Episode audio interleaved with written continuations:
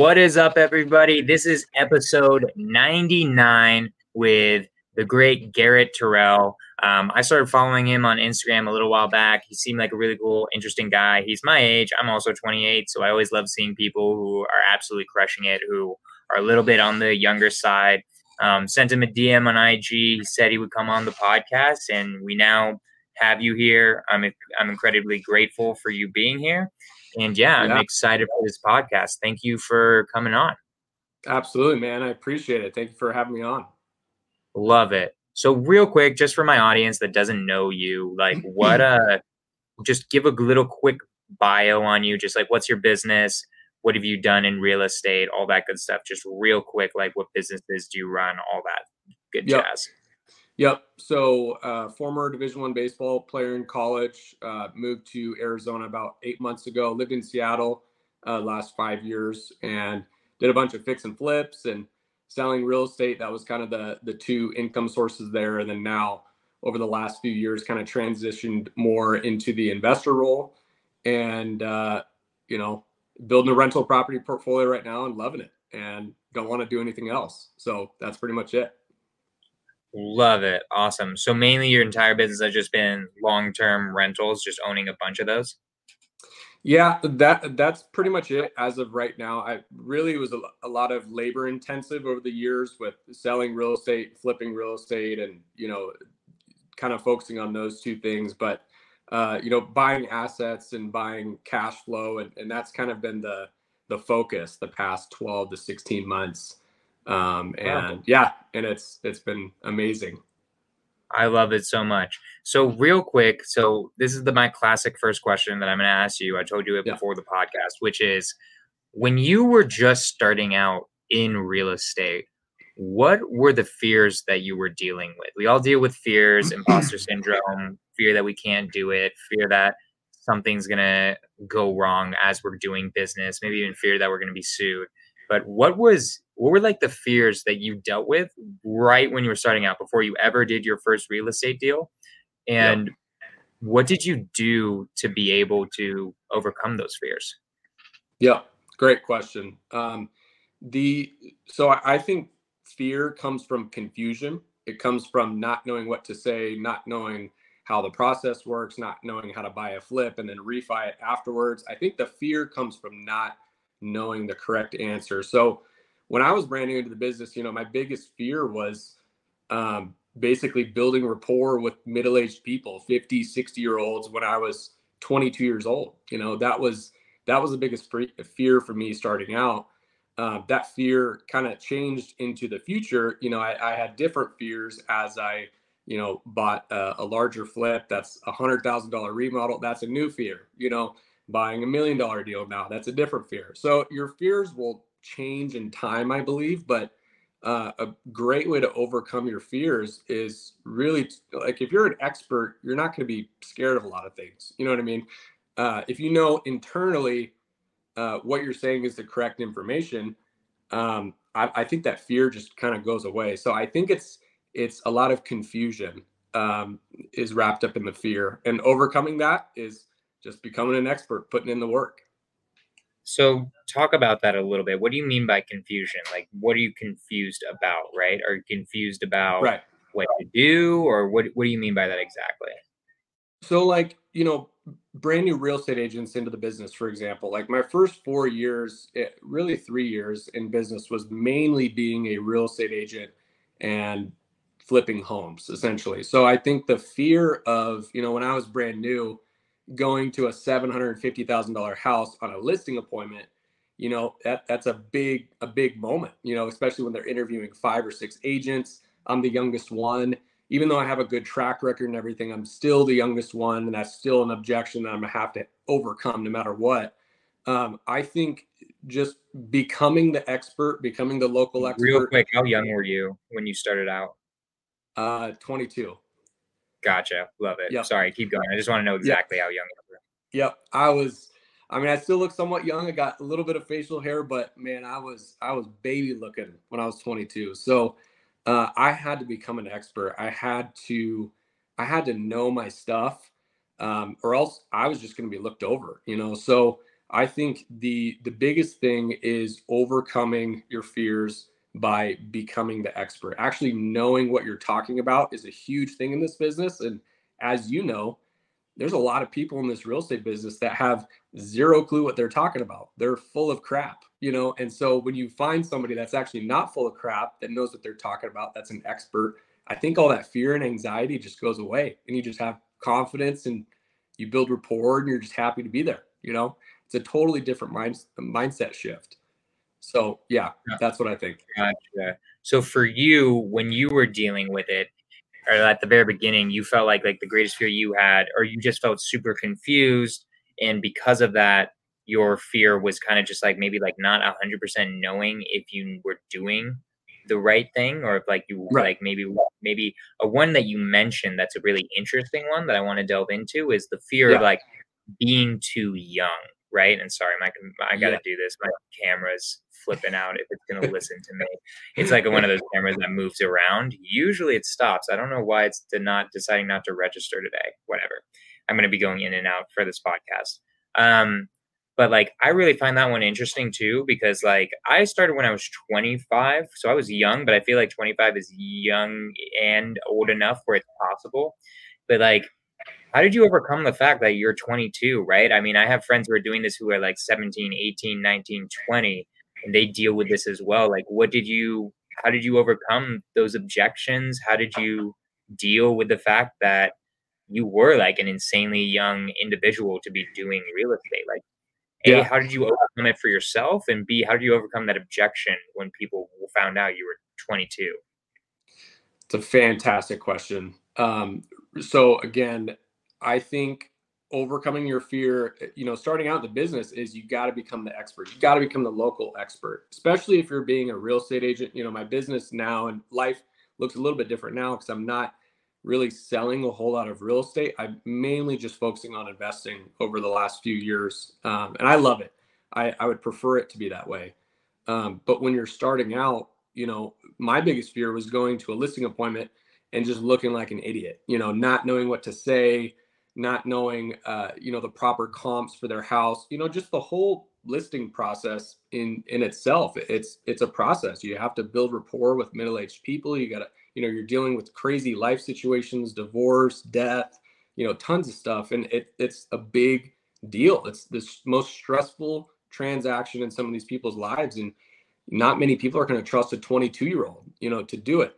The way I got sellers to trust me so much is I physically showed them the value that I could bring them when listing and selling their house. And that's from knowing every house in the neighborhood, knowing all the investors, knowing how to save money on home inspections, on photos, on, different angles, stuff like that. So visibly showing people value, giving people value first before asking anything in return.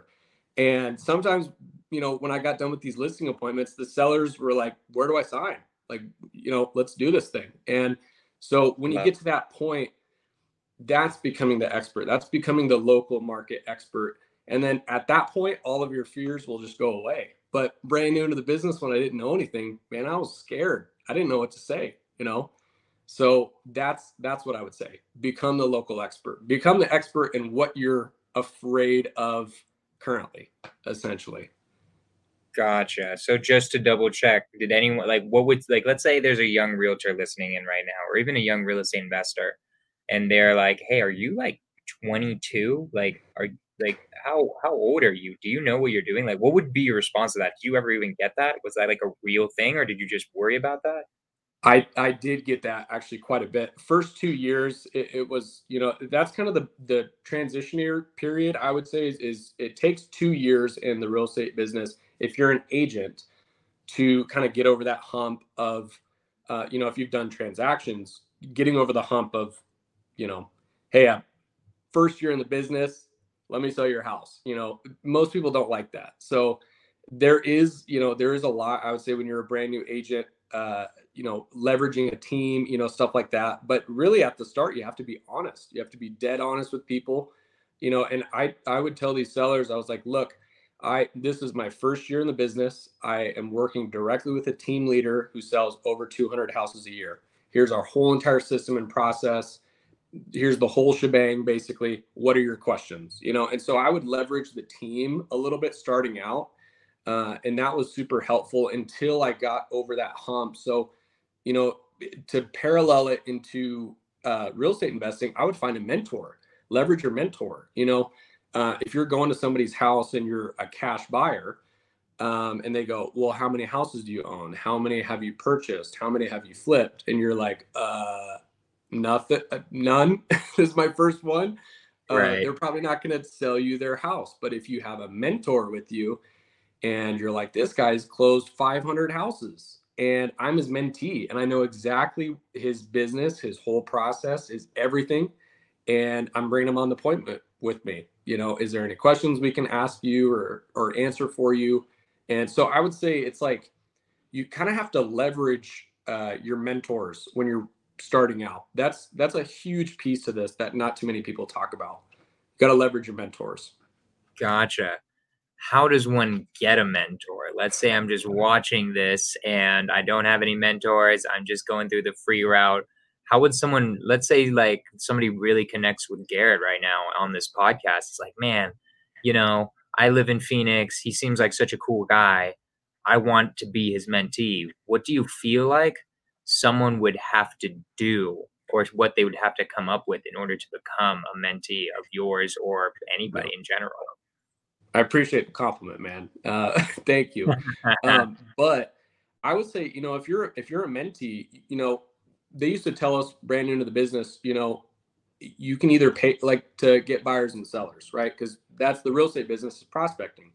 To get buyers or sellers, you either have to either work for it or pay for it, essentially. So if you're brand new into the business, you ain't got no money, your labor is your bargaining tool.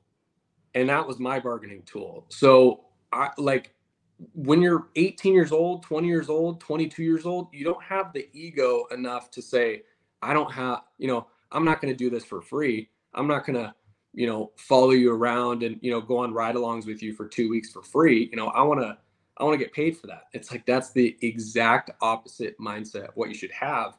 I would, you know, like if I was 18 years old and Grant Cardone or somebody told me to work for them for free for a month, dude, I would do it. Why would you not want to do it? You know? So when you're brand new, your labor is a bargaining tool. Your labor is valuable.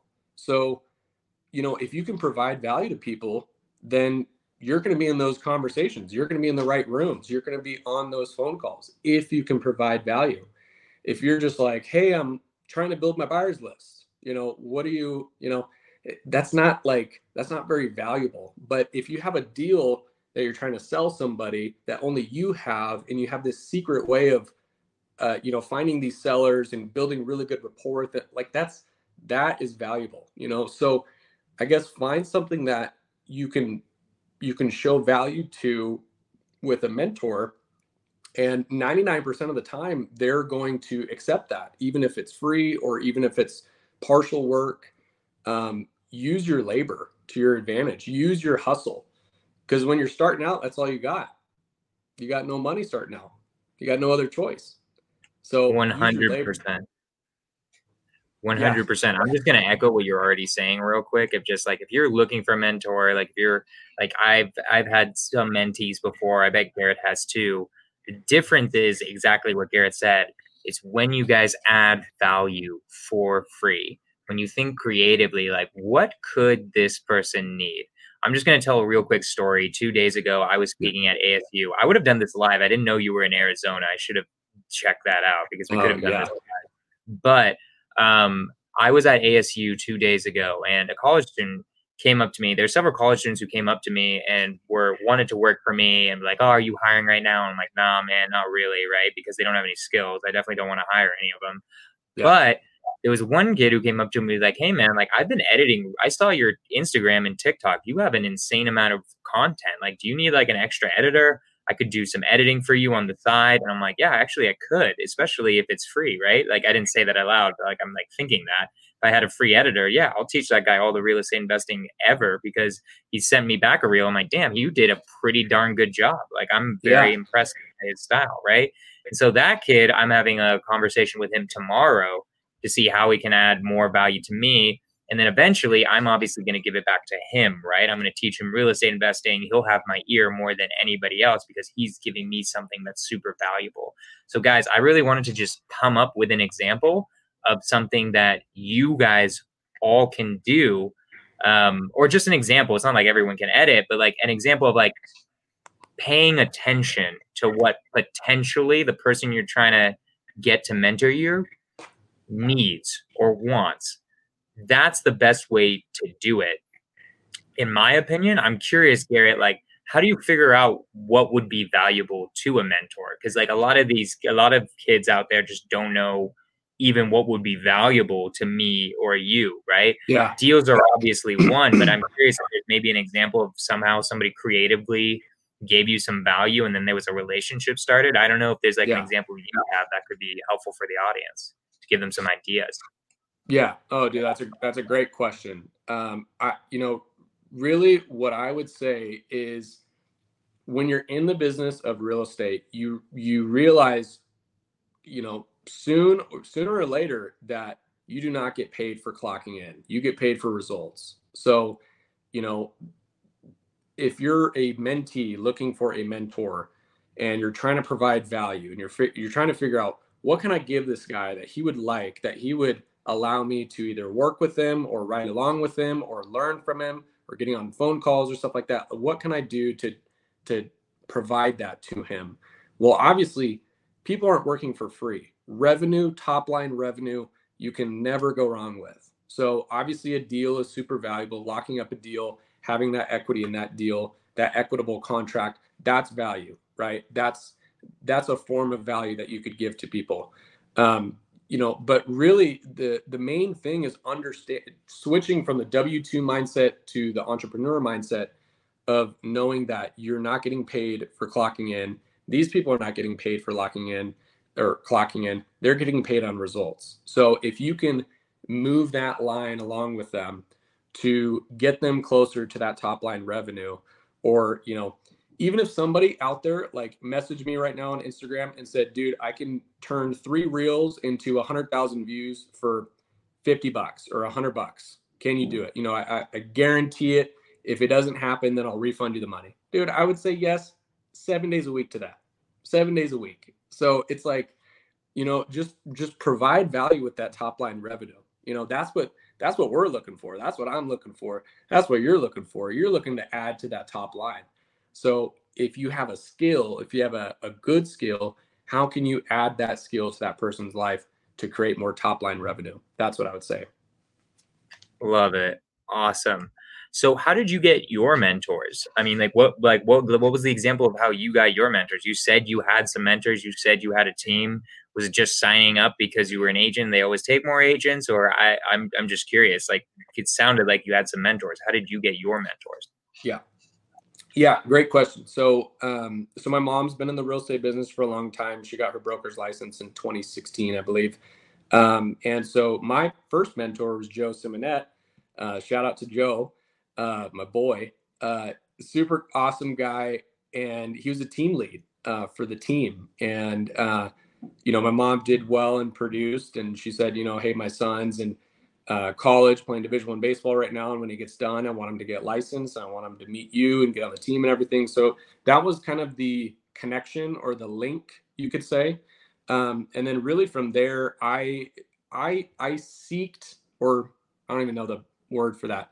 I sought out knowledge. Like I was asking people hundreds of questions. I was asking a collection of people a lot of questions. I just wanted to gather info, because when you're in a real estate office with 50 different agents, you're going to get 50 different ways to skin a cat, So I was just looking for knowledge. I was looking for, strategies and stuff like that. And how I found my mentors really, I mean, obviously the connection with my mom, but I proved to him that I was ready for these opportunities by showing him that, I was coming to the office at 7 a.m., staying until 5 p.m., making calls all day, putting in the work, and just showing him that I was ready for these opportunities. And, because the reality is, dude, is people do not want to work. People do not want to get on the phone. People do not want to send emails and texts. And so when you find that person that actually puts in that effort and is like, dude, I'm going to figure this out no matter what, that's how you find a mentor. You have to be so like selfless and you know, basically just asking for an opportunity. And when you are in that type of mindset and around those types of people, those opportunities will pop up and those mentors will have those opportunities. So that's what I would say is really grow your network to find good mentors and, you know, don't search too hard for it either. It's going to pop up in your life. Like it did with me, you know, and like it did with many other people, I'm sure with your mentors as well. You know, don't force it. You know, if you're looking at a mentor, you don't agree with you know, there are certain lifestyles or whatever, don't try to force things. You can learn a lot from the internet, but you really need somebody in person, kind of holding your hand and helping you for the first 6 months, 12 months in the business. So that's what I was saying.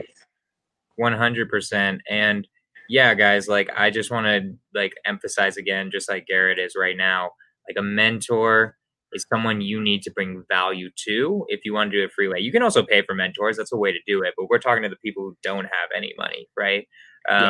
So, yeah, these are I just love the tips. I want to talk about your Division 1 baseball a little bit. What lessons do you feel like you took from sports that translated over to real estate? I've noticed that a lot of times when somebody does either sports or the military or something, like there's a lot of lessons that translate. So I always really like asking, like, what did you learn from baseball that now translates over to real estate? Yeah. Another fantastic question, dude. I got a lot of them. I try to have a lot of fantastic questions. The lesson that I learned, honestly, was discipline.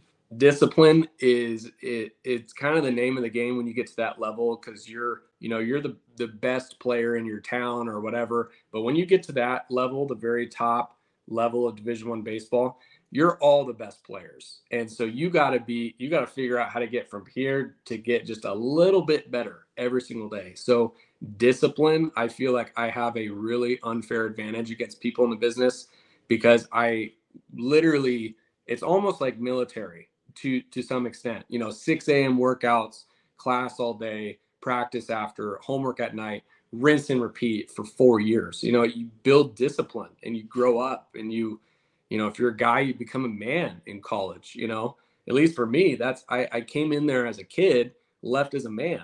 And so, you know, really that's what it is. It's discipline and discipline. I would rather have discipline than motivation. I've heard that from multiple different people. I think David Goggins actually said that, but discipline 1,000% is better than motivation.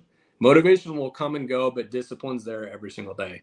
So that's the lesson. Let's go into some of the stuff that you were talking about. Like, can you define discipline real quick? Because like, I think people get it confused, the confusion of motivation versus discipline. What's the difference between those two? And like, what does it mean that discipline is what you really need and not motivation? Yeah. Motivation is like very flaky, very surface level, you know, watch a YouTube video, get motivated, or, you know, you're trying to prove something to somebody, or, you know, somebody said a bad comment to you and you're trying to prove them wrong and, you know, do well and all this stuff. Discipline is just that daily bread and butter. It's doing the stuff that you need to do, even though you don't want to do it. Like when I was brand new into the business, I would, my goals as a real estate agent, again, a lot of people on here are probably investors. I don't recommend being an agent, by the way. If I had to do it all over again, I would have not become a real estate agent. So we could probably go into that later on, but, when you're basically, I don't know exactly how to explain this, but your discipline is it's your backbone. You know, it's when you have to make 10 calls, or not 10 calls, 10 contacts, when you have to make 10 contacts and you wake up on a Monday morning at 7:30 or 8:30, discipline is making those calls anyways. Motivation is, you know, I'm going to go to the gym. I'm going to feel better. I'm going to drink a coffee. I'm going to get in a better mood. I'll do it later on. I'll do it when I'm motivated. You know, discipline is just doing it no matter what. Like, no matter how you're feeling, getting in a cold tub, going to work out, you know, that is discipline. It's the daily grind. And some people like it, some people don't. And the people who are disciplined, I've talked to a lot of people, a lot of amazing baseball players that I've played with, that have played in the major leagues and in the minor leagues, and large real estate investors, very well-to-do people. They all have that same thing in common, which is extreme discipline. So I would say that's a big aspect of this. Let's go more into it, because this is a conversation I was having with my friend this morning. We ran like a 5 mile run at 5:15, which he does every day. And I never do. I never run that much. And we were talking about the idea of discipline, and me and him were talking about the idea of like making it where there just is no other option. As soon as you add another option in there, that's when you're screwed. It's like when you let your mind be like, no, I can slow down. No, I can like just not do it. That's where you get screwed. Me and him were talking about when you start doing something, you make it no other option. For instance, for me, I missed 1 week because it was like in the holidays of doing this podcast since I started it. And I've just done it every single week otherwise, because I haven't let myself have the option of missing any other week except for that 1 week, because there was a lot going on. There's a family stuff and the holidays at the same time. But other than that 1 week, I haven't missed a single one, because I just know this will help my journey. I'm curious your opinions on that. Do you agree that that's kind of what creates discipline, is just being like making it in your mind how there's no other option? Or is it something else, or are there any other tricks that you know to stay disciplined? It's a great question. As soon as you said that, I thought of a quote, or not a quote, but a saying is, what are your non-negotiables? So it's like, you know, 10 calls today, is that negotiable? You know, can I do that today, or is that a non-negotiable? Am I going to do that no matter what? You know, I would say like email marketing, you know, making a picture and posting it, stuff like that. That's kind of a negotiable, you know, but top line revenue, making phone calls, making your contacts, you know, stuff like that, that's a non-negotiable. You got to do that. Right. So it's like, really, what are your non-negotiables and what are your negotiables? You know, and you got to be honest with yourself. And my non-negotiables when I was brand new into the business was 10 quality conversations about real estate with new prospects every single day, 5 days a week. And, you know, I would do 2 open houses on the weekend, and I would get my contacts in and stuff like that. But I was having an enormous amount of conversations about real estate and with buyers and sellers. In my first year as a real estate agent, sold 35 homes and made like $120,000 in real estate commissions. Hell yeah. And that was from doing the 10 contacts daily, right? That's from the discipline side of things. So, I mean, really, that's the simple answer to that. Love it. Awesome. So let's get into what you were talking about earlier about real estate license and why you decided to become a realtor. Why would you change that now, knowing everything you know? Why would you? Sounds like you probably just skipped to the investing side. Yeah. Why? Like, a lot of people think, hey, you need a license to do this business. Why do you not need a license? And why would you recommend other people not to necessarily get their real estate license? I was so green into the business that I thought exactly that. You have to have a license in order to do this, right? And like, you don't, you know, as an investor, you don't, you know, and I always thought the people that had the licenses, the agents or the investors that had the licenses, like they were like a step above. They were like, they had more knowledge because they had this license type thing. And that's the exact opposite, by the way. 90%, NAR just came out with a study, 90% of real estate agents sell less than 3 houses a year. 10% of the people do the rest of the business. So that's a giant fact. And, you know, that's the reality of the situation. I didn't want to, I mean, I knew I eventually wanted to get into investing. I just didn't know how to at the start. But, you know, personally, this is just my opinion again. You know, if I'm 40 or 50 years old or 60 years old, I do not want to be out showing buyers houses. I'm sorry. all of my past clients. Like, if anybody's watching this, I love you guys and you've been amazing.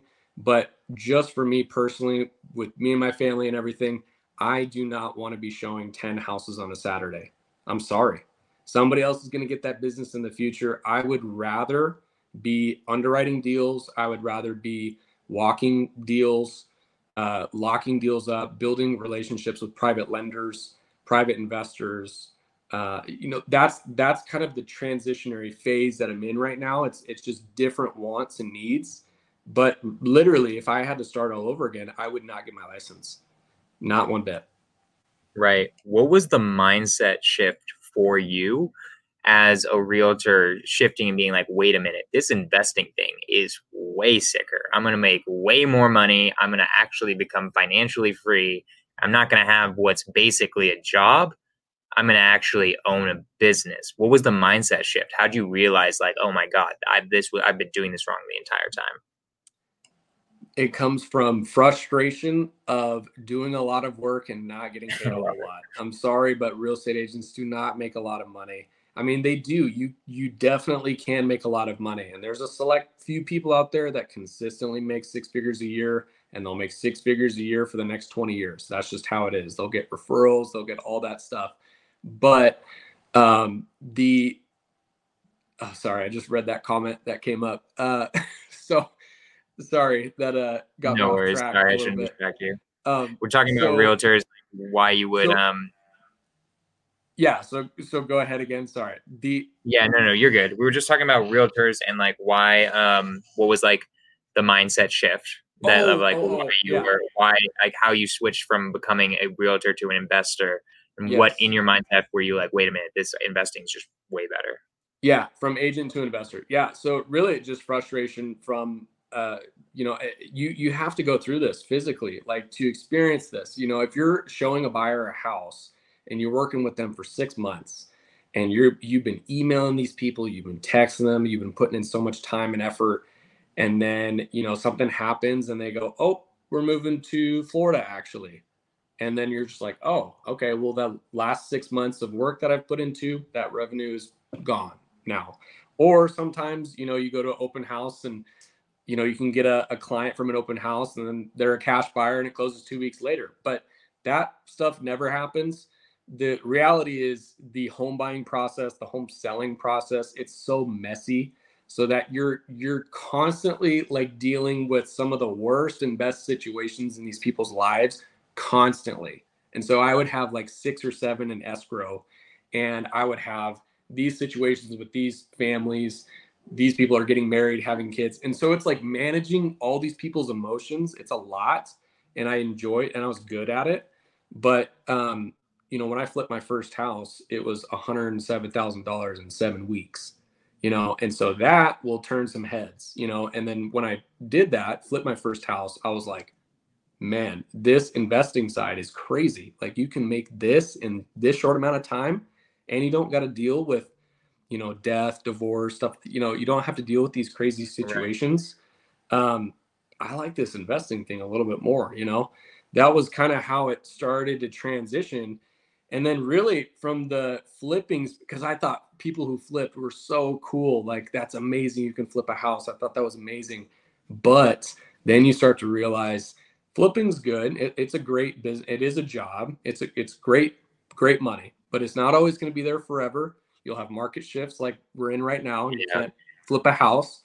And then, you know, as you start to work longer and longer and longer, and you're like, man, I'm not really getting anything long-term from this stuff unless I buy a rental property, right? I'm not really getting paid for my efforts in the future. You know, if I sold a house, I would get one commission check and then maybe potentially something in the future would turn into like a referral or something like that. But you can't bank on that business. I want to get cash flow every single month to pay the bills, to pay our lifestyle. Like, you know, referrals, future equity, all that stuff doesn't pay the bills. Cash flow pays the bills.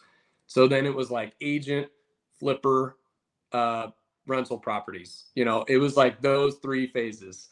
And I loved all of them and learned a lot through all of them. But I'm telling you right now, if I started doing rentals at the start, I would probably be over like 300-400 units right now. And I'm probably going to get there in the future, but I would have had a hell of a head start. But yeah, that's what I would say. So here's my view. I'll give my opinion on rentals. So like, I'll give you a little bit of background on me because you don't know me that well. I mainly wholesale. That's like my main business model. I own a handful of rentals. I own like 3 right now. And then I've done a few flips. I am not a fan of flips in comparison to wholesaling personally. Yep. I just like, I'd rather have a smaller check, but be sure I'm getting paid instead of necessarily losing money, right? Flipping in this market, especially, I'm like, you people are crazy, but I will get you the house and sell it to you. Right? Yeah. But my question to you, because this is my issues with my rentals, and maybe you can educate me on once you start getting more to scale, because you have like 38, I think I saw something like that. How many rentals do you have? 38 right now, closing on another 22 next Friday. So I'll be up to 60. Hell yeah. Like a multifamily one? Yep. 22 unit single family portfolio, closing next Friday, seller finance, 0 down, 3% interest. By the way. Love it. A seller finance deal. That's awesome. We'll talk about that in a little bit. But yeah. So my issue so far has been like, for instance, I have a rental in Georgia, right? Cash flowing for like 2 years. It was great. Got me like 10K in cash flow. But then the tenants left it a complete mess and it took about 10K to rehab it. So effectively I'm at 0, right? The only thing that's making it a really good investment in my head is the tax benefits and the appreciation that's happened over the past 2 years. So I'm really curious your opinion on that. It's like, how much can you live off the cash flow? Have you been dealing with it? Does it change when you get to scale? Because like, I'm just interested in the sense that at least the ones I've owned so far have been mainly that, which is like an issue. It's a great point. And this is something that I'm still figuring out, by the way. I mean, I've done very well, but I'm by any means not an expert in rental properties, and each single family deal is such a specific deal, location. Like, it's so important for single family. It's a lot of work into one deal, and it's one check. That's the big risk of it, right? And then it's a kind of another transitionary period into single family to multifamily. You know, the scale, the risk factor, everything. It's much more different. But yeah, personally, I again, I'm not going to get probably a lot of good comments about this or a lot of good feedback, but I really do not like single families. And I own, a duplex in Washington, 3 single families here in Phoenix. We have another one that we're purchasing. And then I'm going to buy another portfolio, but the portfolio is the value, not the single family house in the portfolio. It's the collection of them, the price, the cash flow, everything that comes in there together. But single family is risky, man. It's, right now to cash flow on a long-term rental with a single family house is damn near impossible, especially if you're putting 25% down. It's going to be hard to cash flow. You're talking about less than $500 a month on a single family home right now. And, if you can lock something up seller finance where you're, you have a much bigger spread than that, that's a different story.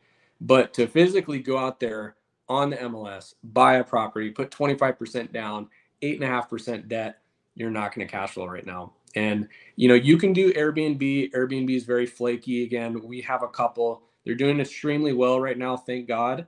But we're looking at other models like pad split. We have a pad split going on right now in Scottsdale. Amazing house. That's something that we can probably talk about maybe, this episode or in the future, but, single family, you have to be creative. You have to be extremely creative in single family to make it work right now. If you have something with long-term debt, it's going to do well and it's going to cash flow. I have a duplex in Washington right now that I locked in about 2 years ago into 4.25% debt. And that's fixed for 10 years and I'm never going to sell it. Never going to sell that until, that 10-year mark, which who even knows what life looks like 10 years from now? You know what I mean? But I'm never going to sell that deal because of that debt. Now, would I buy that same deal today? Absolutely not. Absolutely not. I would never buy that deal today. But 3 years ago or 2.5 years ago, I would buy that. with. You mean because of the interest rates, you wouldn't buy it? Yes. Yeah. Gotcha. That the interest rates are really affecting the investor market. You know, I mean, the Airbnb market here in Phoenix, it's a, you know, blood in the streets. There's a lot of Airbnb guys that are not doing well right now. So you have to pivot. You got to be extremely creative. You know, you got to find these different strategies. And so, yeah, that's my opinion about single families, man, to be honest with you. They can work, but man, you got to work for that one paycheck from that deal. It makes sense. All my rentals, they're sub twos, all of them. And that's why they go to work. They're all at like 3% interest. I had to put like $25,000 down, which was like usually like 5% down. So yeah, that's why I don't know. They definitely traditionally, if you're buying houses, single family with sub two and seller finance, that is the best way you can ever buy a single family deal. The worst way is to do traditional. And I've done the traditional burrs and refied into 4, 5, 6% debt, and they work. But those traditional burrs, you cannot do those anymore. You have to find the wholesaler guys like you. And by the way, I forgot to mention this. I love the wholesale business. I did not have respect for you guys at the start because I was like, man, these guys are making so much money and not doing anything. Yeah, and I came from a realtor background. But you know, looking at it now, if I had started at 22 years old wholesaling and buying seller finance sub two deals and multifamily deals, you know, focusing on rental properties, man, I don't even know where we would be right now. But, you know, you live and you learn, and you know, that's just kind of how life works. Obviously, you know, as well, if you started all over again, you'd probably do things 10 times different. Right. But it's really valuable learning those lessons, you know, like from that single family deal in Georgia, you've probably learned so much from having that deal for 2 years. You know how to talk to a tenant, you know how to collect rent, you know, like you learned so much from that you wouldn't have had before if you didn't buy it, you know? So no, 100%. Yeah. You learn lessons as you just keep doing stuff, keep trying stuff, and having all of that stuff happen, right? And just like you're saying right now, it's all a learning process. You got to try it. You'll screw some stuff up. You'll do some things really well. Like I've got the wholesaling really down. My business is really, really good on the wholesaling. But then like even buying sub twos and buying seller financing, sometimes things fuck up or screw up. Sorry. They screw up. I was in contract for a really nice deal in Denver. It was a lot down. It was like $80,000 down, but it was 3% interest, cash flowed, probably like $800-$700 a month as just a long-term rental. And we were thinking of possibly pad splitting it, which we can do a quick intro into that if you want. I've never done a pad split, but I really like the business model. Yeah. But what are your goals right now? It sounds like, are you just trying to go into multifamily now? And if so, like, when do you feel like you should get out of the single family world? This is like a personal question because I'm sensing it might be a good idea for me. It's just harder for me to find those multifamily deals in comparison to those. Like I have more, it's easier for me to find a sub two or seller financing for a single family than it is for a multifamily. So I'm going to ask that question and I'm going to go into that, and then also ask about the 22 unit portfolio deal and how that came to be. Yeah. So I will eventually in the future sell probably all my single family rentals in the future at some point. Now, if that's going to be 10 years, 15, 7 or 3, I don't know. I have zero clue, but I am not going to hold single family long term. I'll, you know, if it's a decent little package, I'll probably package it and sell it to an investor or like a small hedge fund or something. But I don't have enough single families right now to really do that. I have a 33 unit mobile home park and the 22 unit single family portfolio that we're closing on next week. And I will tell you this, dude, doing the 33 unit mobile home park deal, the numbers on it, the cash flow, the just the overall scale and the ease of the property management company and everything, that is, and this is going to be out on a limb, that is the easiest deal I have done in 6 years of being in the business. Interesting. And, you know, after you do that, you're like, your eyes kind of get open. You're like, man, you know, I'm doing all this work for one paycheck with an Airbnb. You know, it's one house, one paycheck, one direct deposit, you know, per month. It's a lot of work for one. But when you have 33 people paying you one paycheck, or, you know, one check or one rent check or whatever, your risk factor just instantly goes down. You know, if 5 people left tomorrow morning, you know, we would still be cash flowing multiple $1,000s a month. So, you know, but if the same thing happened on the Airbnb side, we'd be screwed for 30 days. You know, we would have to come out of pocket and pay the mortgage, you know? So right. I just look at risk. I look at, you know, time and risk, because after a certain amount of time in the business, you start to value your time, and you don't want to be strung out by every single person, get on every single phone call, answer every single email. You start to value your time after a while. And for me, seeing that 33 unit, that 22 unit, putting the finances together, putting the private money together for it, and they're both not stabilized too. They're cash flowing extremely well, or the 22 unit is going to cash flow extremely well with private money. Same with the 33 unit mobile home park. First month was incredible. And once it's stabilized, it's going to be night and day. But it just ties into the risk factor. There's so much less risk in that 33 unit mobile home park deal, even though it's over $1 million, than my, you know, single family, West Phoenix Airbnb next month. I have no clue if we're going to have bookings. I have, you know, it's going to come in or it's going to not, God willing. Right. But that's the reality, dude. It's like, I just look at risk. Like, I look at that as a, you know, brand new into the business, I would have looked at that as a more risky deal, in the single family as less risky, but it's actually the opposite. And, you know, as much as hate that Grant Cardone gets, I've come to the conclusion that almost everything he says when it comes to real estate investing is almost 100% correct.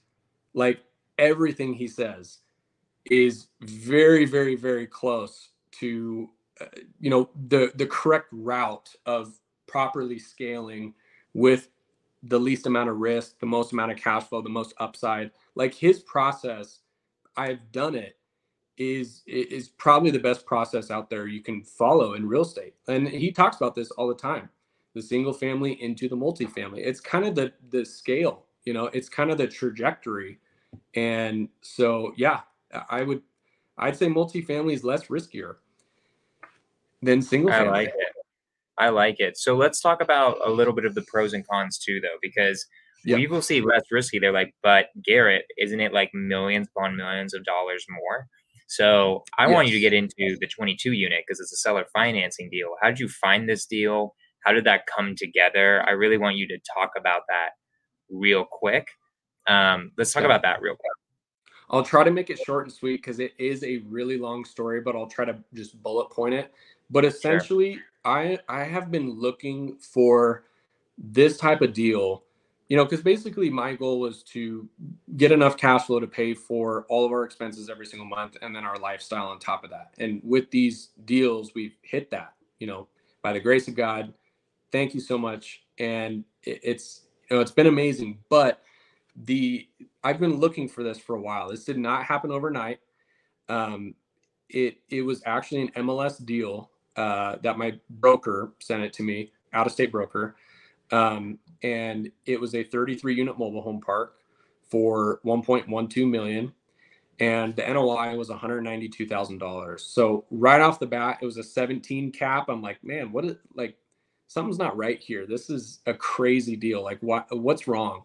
And dude, I just started to poke holes in this deal for 5 days, you know, like calling, asking, research, everything. I was just poking holes in this deal, and nothing came back bad. Like, everything penciled out, you know, even if things went wrong, they penciled out. I'm like, man, this is an amazing deal. So I ended up locking it up because I'm like, man, this is like, this could be it, you know? And, you know, finding hard money right now for multifamily deals it's unbelievably hard because there's so many scammers out there. There's tons of stuff, right? And we can't even get into that. We could talk for an hour about all that stuff. But I locked it up and got it closed with a private money lender that I know. We cross-collateralized one of my other rental properties in Washington and basically purchased it cash at 13% and interest only for 10 months. And so closed on that and, you know, built really good rapport with the seller. That was the thing, kind of the secret sauce to this whole deal was building amazing rapport with the seller. And over the years, going on listing appointments with middle-aged people, I have done that, you know. And so this seller's awesome lady, she was retiring out of the business, built great rapport with her. And I just told her, look, like, this is what I'm trying to do. I'm trying to build cash flow for my family. And, you know, this is my goals. And we just kind of hit it off. And so the crazy part was we closed on the deal, and it was with brokers and everything. So they got paid and, you know, all that stuff. And it wasn't in Arizona, so I couldn't use my own license, or in Washington. It was in Alabama. And so we got it closed and everything. And she emails me about a week after the transaction. She goes, hey, you know, I obviously sold you my mobile home park and everything, but I also have a single family portfolio like right down the street. And that's the vicinity to it. So there's the 33 unit. And then about a mile down the street is it's two neighborhoods backed up to each other, two streets. And it's every single house on those two streets. And she goes, hey, I'm potentially interested in selling you these. Do you want to buy them? And without even talking, without even looking through the numbers or anything, I said, absolutely, 100%, I will buy them. Yeah, of course.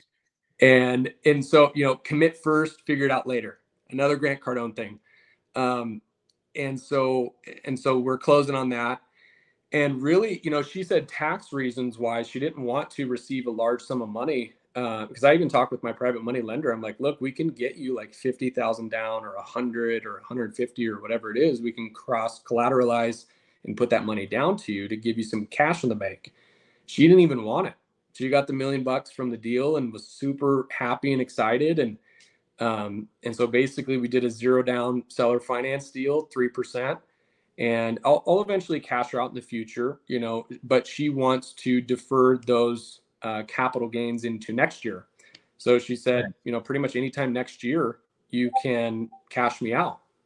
And so at that time, you know, I'll either bring in private money and cash her out, or I'll just refi with long-term debt and cash her out. But the benefit is building rapport, you know, closing on the deal, and then getting the off-market deal with no real estate agents involved. And she gives me an amazing price for it. You know, it's essentially the same type of deal, but this one I'm actually buying at a 20 cap. So it's 22 units, buying it for $782,000. Don't know why that number is, but that's the number she wanted, $782,000. And the NOI is $156,000 in the last 12 months. So crazy deal. Again, crazy cash flow deal. She probably could get a little bit more for these, but I built such good rapport that she's not going to go anywhere else, you know? So that's a really interesting thing to me. I want to ask about this because I mainly, it's funny. I mostly get most of my wholesale deals is through agent outreach. That's like my calling card. Okay. I have trouble building rapport with sellers when the agent was the one that built the rapport after the deal is done. How did you feel like you did that? Like during the process, did you like tell the agent, hey, I want to talk to her, or like what happened?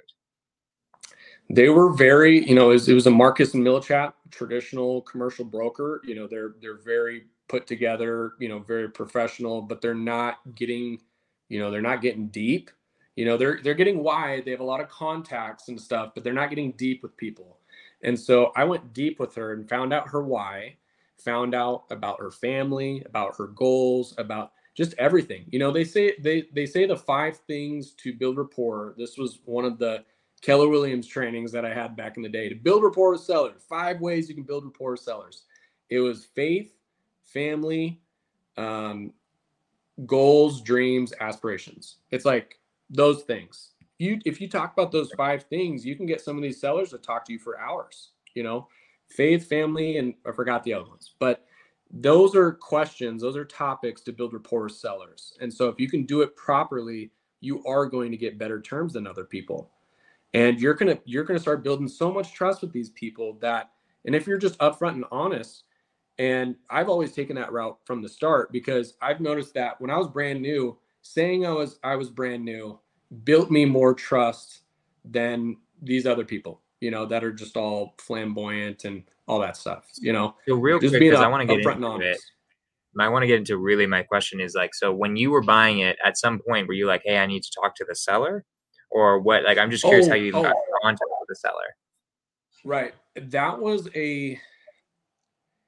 not a smooth process. I will say that. The broker did not want me to talk to the seller at all. That's kind of an unwritten rule. That's been my problem too.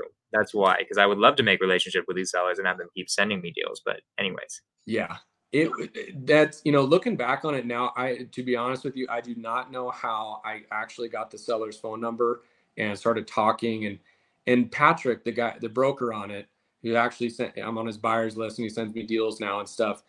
As soon as because I told him, I was like, Patrick, this is an amazing deal. I want to get you paid, but I just want to ask the seller some questions and just, you know, and so it was kind of like that. It kind of was, hey, I want to talk to her about this, or hey, I want to ask her about this, or, you know, I have a question about her, her profit and loss for February of last year and the capital expenditures she spent that month. Can you dive into that? Or can I just call her and talk to her on the phone, you know? And these guys with 20, 30, 40, 50 deals in escrow, these large commercial brokers, do they want to make that phone call and ask the seller for, you know, an explanation on that? Or are they going to just send, you know, the number to the buyer? And I was the squeaky wheel and I got the seller's phone number, started talking with her. And that's kind of how it started. But he was not happy that I was talking to her from the start. It took multiple conversations to build trust with the agent that I wasn't going to try to snake him out of the deal. And that was the big hump, really, was getting over the agent, not trying to control the entire deal, because really me and the seller could have done the whole entire thing, but she already had it listed, you know? So we got the agents paid and we got all this stuff, you know, paid out. But the 22 unit, she kept that quiet, you know, and I'm assuming she was probably going to do it with any buyer that would have bought it, not just me. Because she didn't want to pay the real estate commission. She didn't want to pay 6% on almost $800,000. And I don't blame her. Right. And that's even coming from an agent, you know, saying that. But yeah, that's kind of how it happened. It was a couple tough conversations. And then I got the phone number and built trust and rapport with both, and sayonara in history after that. I love it. I love it so much. So we're getting to the end of the podcast, and I want to make sure I'm like keeping track of your time and all of that. But I have one last question I always ask everyone on these podcasts. And that is, if you could go back, you kind of answered this, but I'm curious if you have another answer. If you could go back to Garrett right when he's starting out in real estate investing, what would you change? Either starting in real estate investing, or you can say just starting in real estate in general. What would you change knowing everything that you know now? What would you tell your former self, your 22-year-old self? Man, it'd be a long conversation. I'll tell you that. It would be really, really long. There's a lot to unpack. But I would say the main thing, the bottom line, is you got to get direct to seller on everything, on a listing, on, you know, if you're on the buy side, if you're on the investing side, if you're on the wholesale side, getting direct to seller is like the highest top line revenue thing that you can do in real estate, in my opinion. Getting direct to seller and really understanding truly how to invest and knowing the risk factors of each different type of pillar of investing: Airbnb, pad split, long-term rental, mid-term rental, seller finance, sub-2, BRRRR, you know, all those strategies have their own pros and cons, and just really understanding that risk factor would be huge for a brand new person in the business. And that just comes really from years and years of experience. I hate to say, but you guys, you have to put in the work for this stuff. This knowledge just doesn't happen overnight. If you do this, you're going to understand and learn so much more by doing it yourself than just watching a YouTube video. You have to take massive action in the business to get the results that you want. But I would say really focus on getting direct to seller, because if you get direct to seller, you can buy it, you can flip it, you can wholesale it, you can long-term rent it. You can do whatever when you're direct to seller. There's so many options. There's so many spokes on the wheel. you know? So getting direct to seller is huge. You know, you either pay a wholesaler $20,000, $30,000, whatever it is, or you get direct to seller, you know, you pay for that marketing. So I would say get direct to seller, bottom line. And then number two would be focus on investing and unfortunately not getting your license. Cancel your license and just focus on investing. That's what I would say. I love it. I love it. Garrett's trying to end my wholesaling business right now by getting all the flippers to go direct to seller. But my man, I appreciate you so much for coming on. Where can people reach out to you? Is there anything you want to promote right now? What are your socials? All that good stuff. Yeah, absolutely, man. I appreciate you so much. Thank you for having me on. You can find me on any social, Instagram, Facebook, YouTube, at Garrett_Terrell. And really right now, you guys, like, you know, it's a crazy point of life that we're at right now. Like all of our bills and everything is paid for every month. So it's a new period for us, but it's amazing and we're very thankful for it. But really right now I'm looking to build relationships with other investors and private money lenders. I even made a Facebook post last week about a pad split deal. And, you know, I just asked for, you know, hey, I have a deal and who wants to lend money essentially. And I had like 30 something comments on it and legit got 8 private money lenders who have actually told me that they are going to pledge money for said deal. So, you know, 8 private money lenders off of one Facebook post. I was like, man, something's kind of here. You know, people that are rich don't want to do the labor for this stuff, you know, so they're fine with paying money. They're fine with paying 40 grand, 80 grand into a LP position.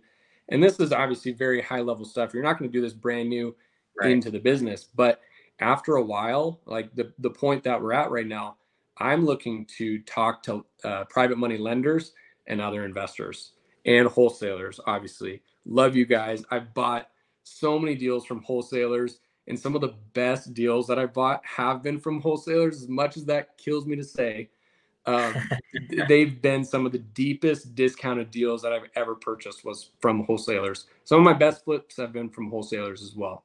So, yeah, that's what I would say to that. Love it. Awesome. I just want to really quick talk on this. Ethan said, can you teach me real estate? I want to do my first deal. Do you have any coaching program? What should Ethan, it sounds like you need to get him some private money if you want him to teach him something, right? Find some rich people that you know to get into his projects, and then he will teach you real estate. I feel like that would be a good answer for you to that question. Ethan is a great friend of mine, and I can tell you this. He's saying that as a joke. He has done more deals than I have. Let's just put it that way. We just joke about that because people always say that they want to do their first deal, but they don't know how to. And I hope so. Whatever, dude, you've done over 200 transactions and I think you own a little over 100 rentals, but, so I don't have any coaching programs, to be honest with you. I do not want to spend my time doing that. I hate to say that, but that's just the God honest truth. If somebody's willing to pay me to, you know, be on a phone call or something and give them information, I will do that. But I'm not going to spend my time doing that. Unfortunately, I'm sorry. You know, if people, there's plenty of gurus out there, my man. Don't worry about it. There are plenty of gurus out there. Message all those people. Message all. Yeah, I love it. Yeah. So maybe in the future, but not now, my man. I'm enjoying investing and buying these multifamily deals, and that's my focus right now. All right, I love it, my man. Do you have any last words before I wrap this up? No, that is it. I think we went through a lot of stuff. Probably could have went another hour, but you know, we went through a lot of good stuff. Somebody's going to get some value out of that. If you just take action from today's podcast and just take action, you know, you're going to be that much farther ahead than the other guy that's watching this that's not going to do anything tomorrow morning. So that's the reality. I love it. Guys, thank you guys so much for coming on. Next week, I forgot who we have, but obviously it's Thanksgiving. So I think it's going to be on Tuesday or Wednesday, the podcast. Remember, guys, the week after Thanksgiving, I'm going to do a live event. Go to the link in my bio in my Instagram, everybody. If you guys want to come and be in my office, I'm going to become an act manager for a week. I'm going to show you guys exactly how my virtual office works, how we get like 100K plus per month. So if anyone who's watching is interested, go do that. And Garrett, thank you so much for coming on.